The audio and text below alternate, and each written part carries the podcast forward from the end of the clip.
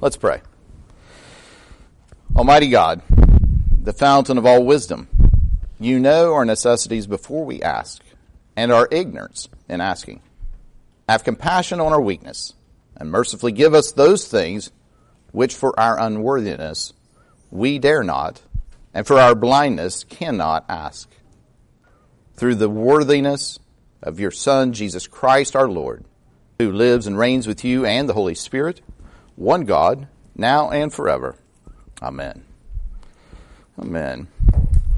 Well, this week was Prime Week, where Amazon runs their Prime deals. Anybody get any deals this week? I see none. They're not capitalizing on our market, are they? I actually shopped for some. I wanted one thing, but I didn't see it on a deal, so I used restraint and I didn't buy anything. But what is interesting is that with that Amazon deal, if you wanted something, you had to act because the deal goes off, and we're all familiar with that. We know how that is. We're familiar that you have to act in a very timely manner in order to take advantage of whatever this deal is in our consumeristic society. We're familiar with that. It's very common to us. But how is it that we feel more, comfortable, more aware, more of a pressing need to act on those closing deals than we do on our spiritual life? This lesson today, Jesus is talking to a group of people, and he's explaining to them that there's a limited time to act on the invitation to come into the kingdom. So last week we talked about how that healing happens in the kingdom of God. Jesus is coming, announcing, preaching the kingdom of God, inviting people into the kingdom of God. Here in this passage, the main thrust of this is that there is a limited time to act on that invitation. So, first thing we're going to see is a presumption of favor. So look with me in verse 22. It says, "He went on his way through the towns and villages, teaching and journeying toward Jerusalem. And someone said to him, 'Lord, will those who are saved be few?'" Now, this question is rather abrupt. It kind of comes out of nowhere and certainly seems odd to us that somebody would just pipe up and ask this. But in this context, the Jews believed that all Jews would be saved, now except really bad Jews. You know, there were some who were really bad, like the sons of Korah, like Absalom. There are other really bad Jews in the Old Testament who they don't hide. They put them right out there and we can recognize them. And those people, sure, maybe they are not saved, but the rest of the Jews certainly would be saved, and then the rest of the Gentiles, with a few exceptions, would all perish. That's the thought. So the question was meant to solidify Jewish feelings of superiority in this day. They had the temple, they had the law, they had the prophets. Surely, this salvation to them was just a given, so they rested on that. There was a presumption of favor with God. Now, this presumption might describe the people of our day, if from my perspective, anyway. Many talk as though they will certainly go to heaven.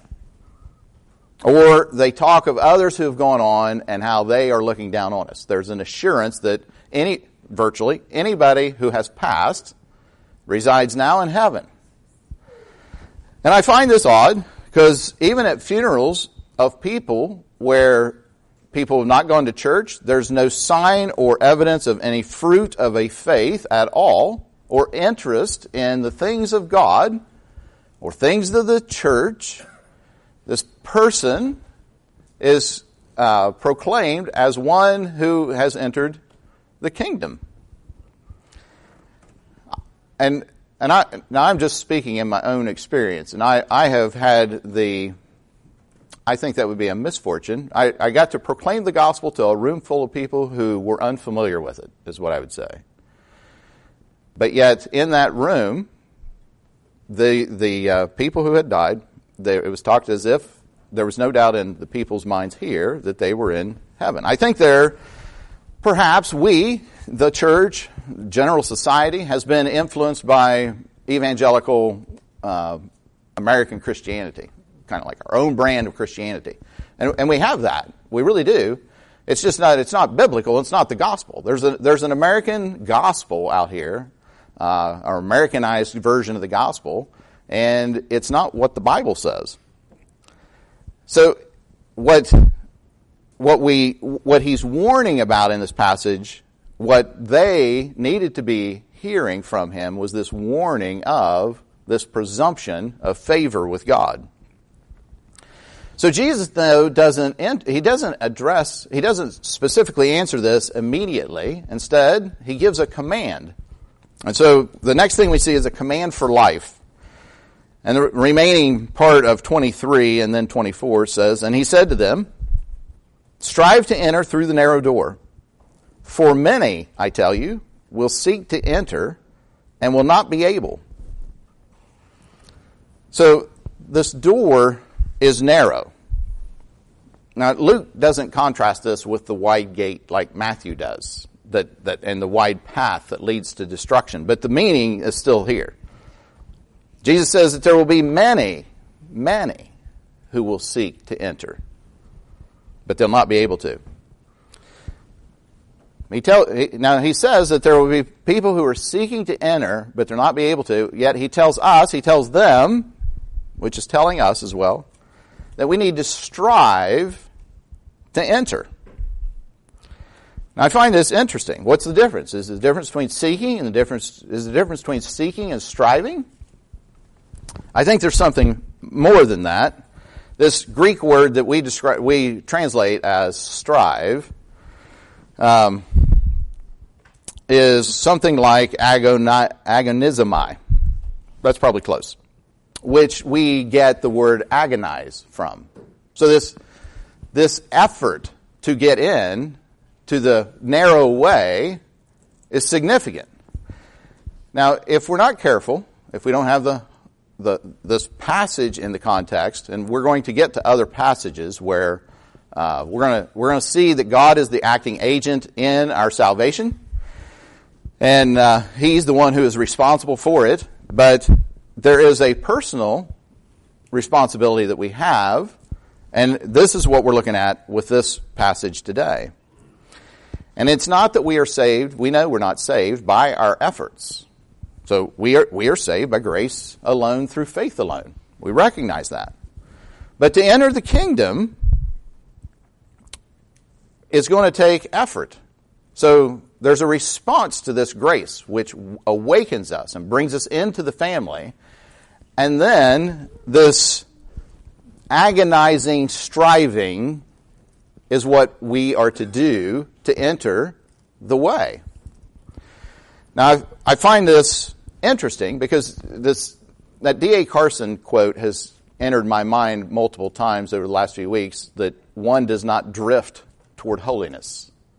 If y'all see stuff floating down the river, you know, it never goes upriver, always comes down. What's going with the curtain? Current. I'll say curtain again. But it's drifting. It's drifting along with the tide. So this striving, this agonizing, is about our personal efforts in response to the grace we've been given, and it will take effort to put our faith into practice, or to practice our faith. It doesn't just come naturally, it doesn't come easily. It is something we actually work for. And we, kind of like the Jews, we are a privileged people, even more so than those Jews. We've been given so much. We've been given the Word of God. We've been given the history of the church. We've been given the church. We've been given the people of God to share life with, to have an intimate relationship with, where God's love comes to us through His people, and in the church, how we are nurtured and shaped and formed into His image through His Word, through the preaching, through the sacraments, but through the fellowship of the saints as well. So we are a privileged people, far more even so than those Jews. Yet, if we're not careful, we can presume about our salvation. And I think there's a presumption of salvation that plagues the church today, because there are not many who are willing to put off what it takes to get through that narrow door.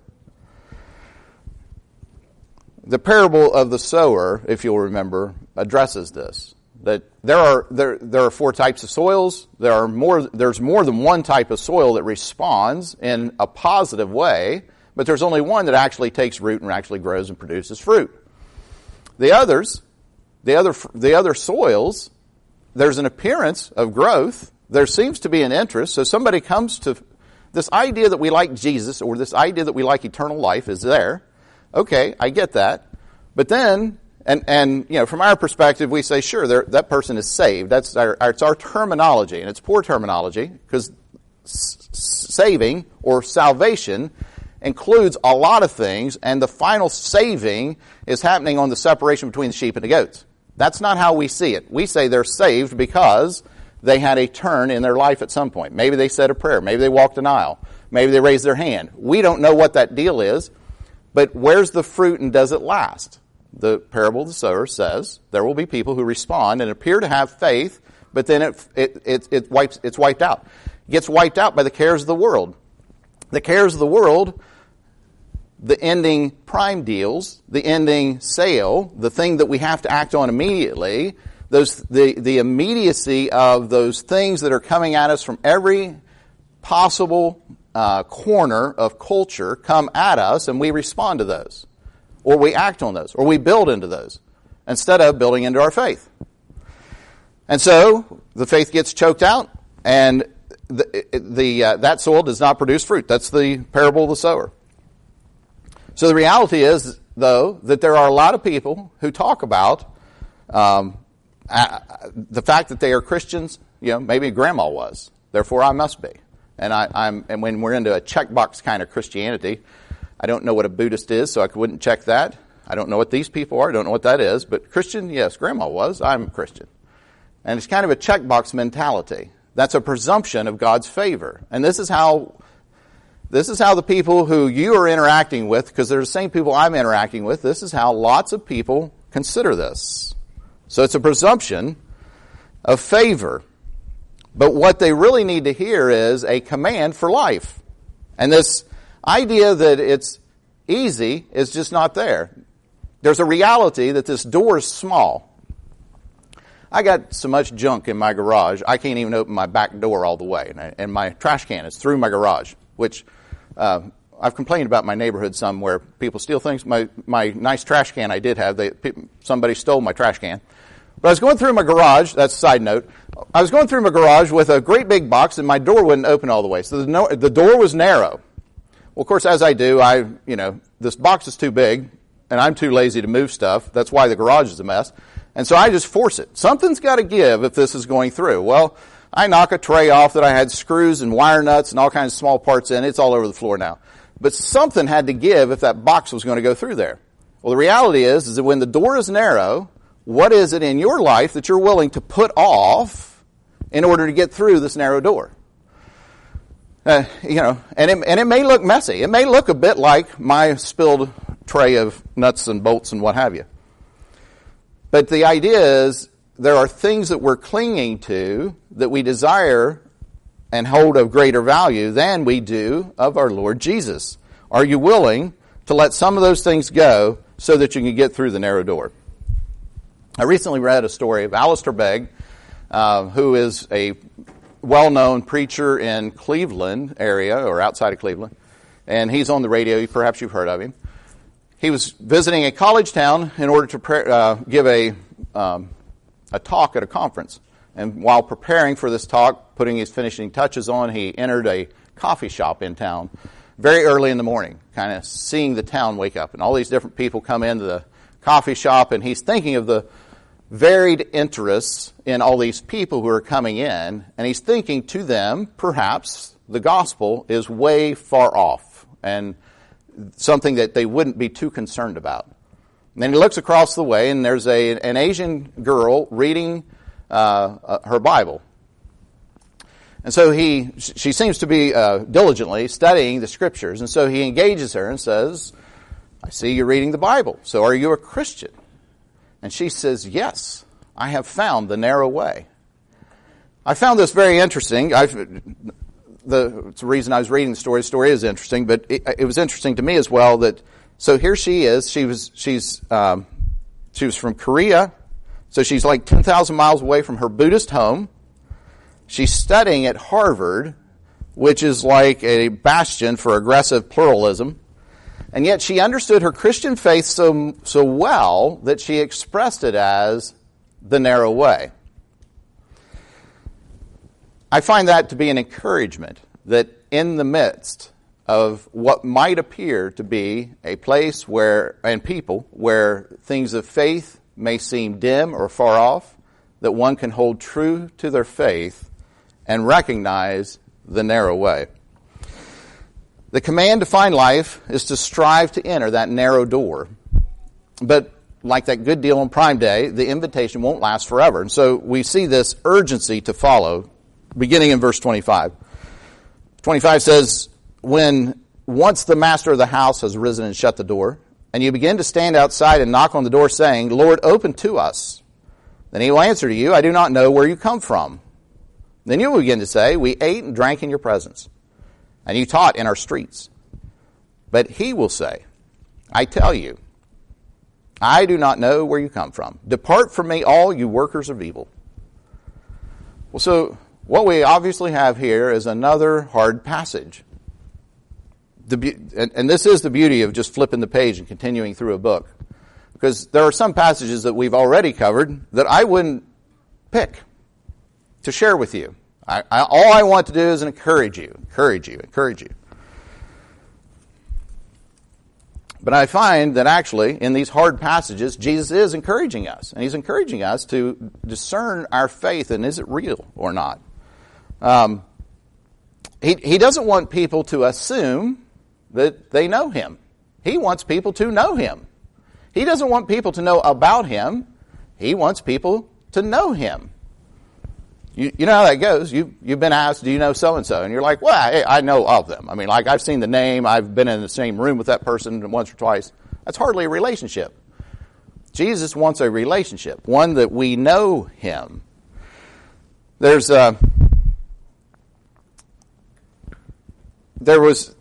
what these people had. There was this familiarity with Jesus. They'd seen him preach in their streets. They'd seen him eating and drinking. So they had a familiarity with him, but they didn't have a relationship with him. They weren't willing to submit to him as Lord. Their hearts were not changed. Their hearts were not turned.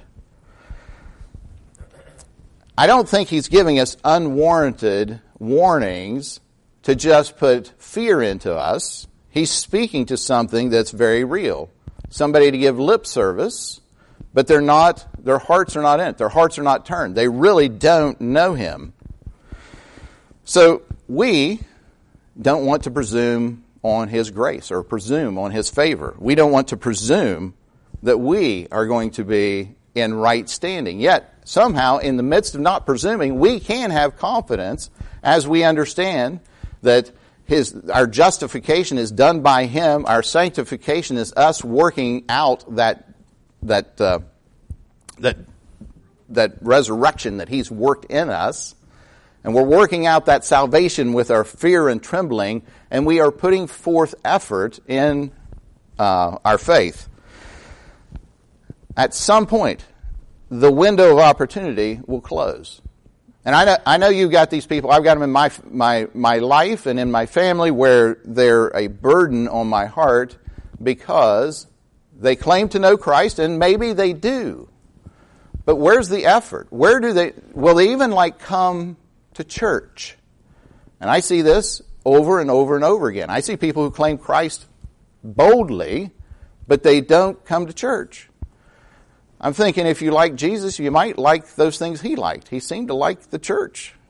He gave himself up for her. The idea that I am a saved individual, but I can't find a group on the local level who I can commit myself with, There's something wrong. That becomes a burden on my heart. I don't just dismiss that because I read this passage and I'm saying, where is the heart? I'm thinking, okay, my friend, it's time to get over ourselves. We're not that great, but I think you could come join us. But it would take a humility that is consistent with one who's been regenerated. One who's not concerned about having everything right, not one who's concerned about being the only right one, and not one who's concerned about how everybody's just going to look at them. It takes a humility and a security that we find in Christ Jesus alone. And in those people who burden my heart, I know that one day the window's going to close. Whether it's going to be from their own death, your death, their death, there's going to be a window of opportunity that closes. Perhaps it's the Lord's return. And that should, yes, the Lord's return should put fear into us. But the fact that you may meet your end today should also put a little fear into us. That should encourage us toward urgency in following Him. So as, and we're going to wind down and we're going to transition into our baptism. But I want to say that in this baptism, we're doing just this. Now, there's a concern. There's concern with believers' baptism. There's concern with infant baptism. You know, one of the reasons people do believers-only baptism is because they don't want people to presume on the favor of God, because they don't want people to assume that these children have been saved. So you grow up, now we think we're saved because we were baptized. Well, on the believers' baptism, all we do is take people at their word. Sometimes there's a stirring of emotions. Sometimes there's a good preaching of a gospel message. And then there's the closing of the sale. And we're putting the timeline on the prime deal. And you come to God right now. And so I was in a meeting the other day and my friend Todd Hill said, you know, we could scare every kid into Jesus. He was talking about Vacation Bible School being a great outreach. But we don't ask people for a commitment. We don't ask kids for a commitment. He said, you know, we could have every kid commit their lives to Jesus. And that's that, you know, quotes for commit. Because you're talking to a little kid, we could scare them enough that and we can knock on doors, and if we're good enough, we can scare people out of hell and claim that they're in heaven. The reality is we don't know. But in our understanding of the whole of Scriptures is what we have is a relationship with God through covenants. And God has given us a covenant to be in relationship with Him. He had a covenant in the Old Testament, and He had a covenant with His Old Testament people. And people were marked to be in the covenant by a sign of the covenant. And that sign was circumcision. And so as we move into the New Testament, there's a new covenant, and that sign is water baptism. And I've said this in different places. I'm not sure that everybody's heard this, but a lot of times when you would come into a church, and I'm sorry, I don't know my architectural lingo very well, but if that's the narthex out there, as you come in, sometimes a baptismal font would be right there. So they shape the pews so that you can still get around. Like a crowd can come and go, but the baptismal font is like firmly planted right there. It's like, and you know, an efficiency-minded guy like me says, "This thing's in the way. Why did they put this here?" Well, it's to remind you as you come in, and we all come in this door typically. But if we were to really use the front door and we came in that door, you would walk by the baptismal font, and some people will dip their fingers and put a cross on their head or cross themselves and remind themselves that they enter the church, that they become part of God's family through water baptism. So that's the sign of the New Testament covenant. And so what we understand is that there are people who are in the covenant of God. These are not first-generation believers by the time we have covenant families having children. If you as believers start having children, then we put that sign of the covenant on them. Why? Because they are a part of the family. They are part of the family of God. This also says two things. This says that you, as parents, are willing to take on the responsibility for actually raising your child in the faith, but then the church also commits to raising and helping raise your children in the faith, to help explain to your children the things of what the creeds are, of what the Lord's Prayer is, of what the Ten Commandments are, and teaching the things of Scripture to them so that they will know, so that they may come to a place where that they can embrace their faith for themselves. And this is what our prayer is, and this is what we want to see. So there's an obedience factor that's kind of going through the narrow door. There's a thing of putting off because I'm being obedient to the Lord as I bring my child to the church and say, I want my child baptized. Because there's a commitment on the part of the parents. And then at some point in time, later in that life, that little child may, Lord willing, and we're banking on the promises of Him. On the front of your bulletin, it says there's Acts 2:39. Whole passage of Acts is Peter preaching a wonderful sermon, and at the end of the sermon, people are cut to the heart over their sin, and they say, what must we do? And he says, well, you should then repent and believe and be baptized.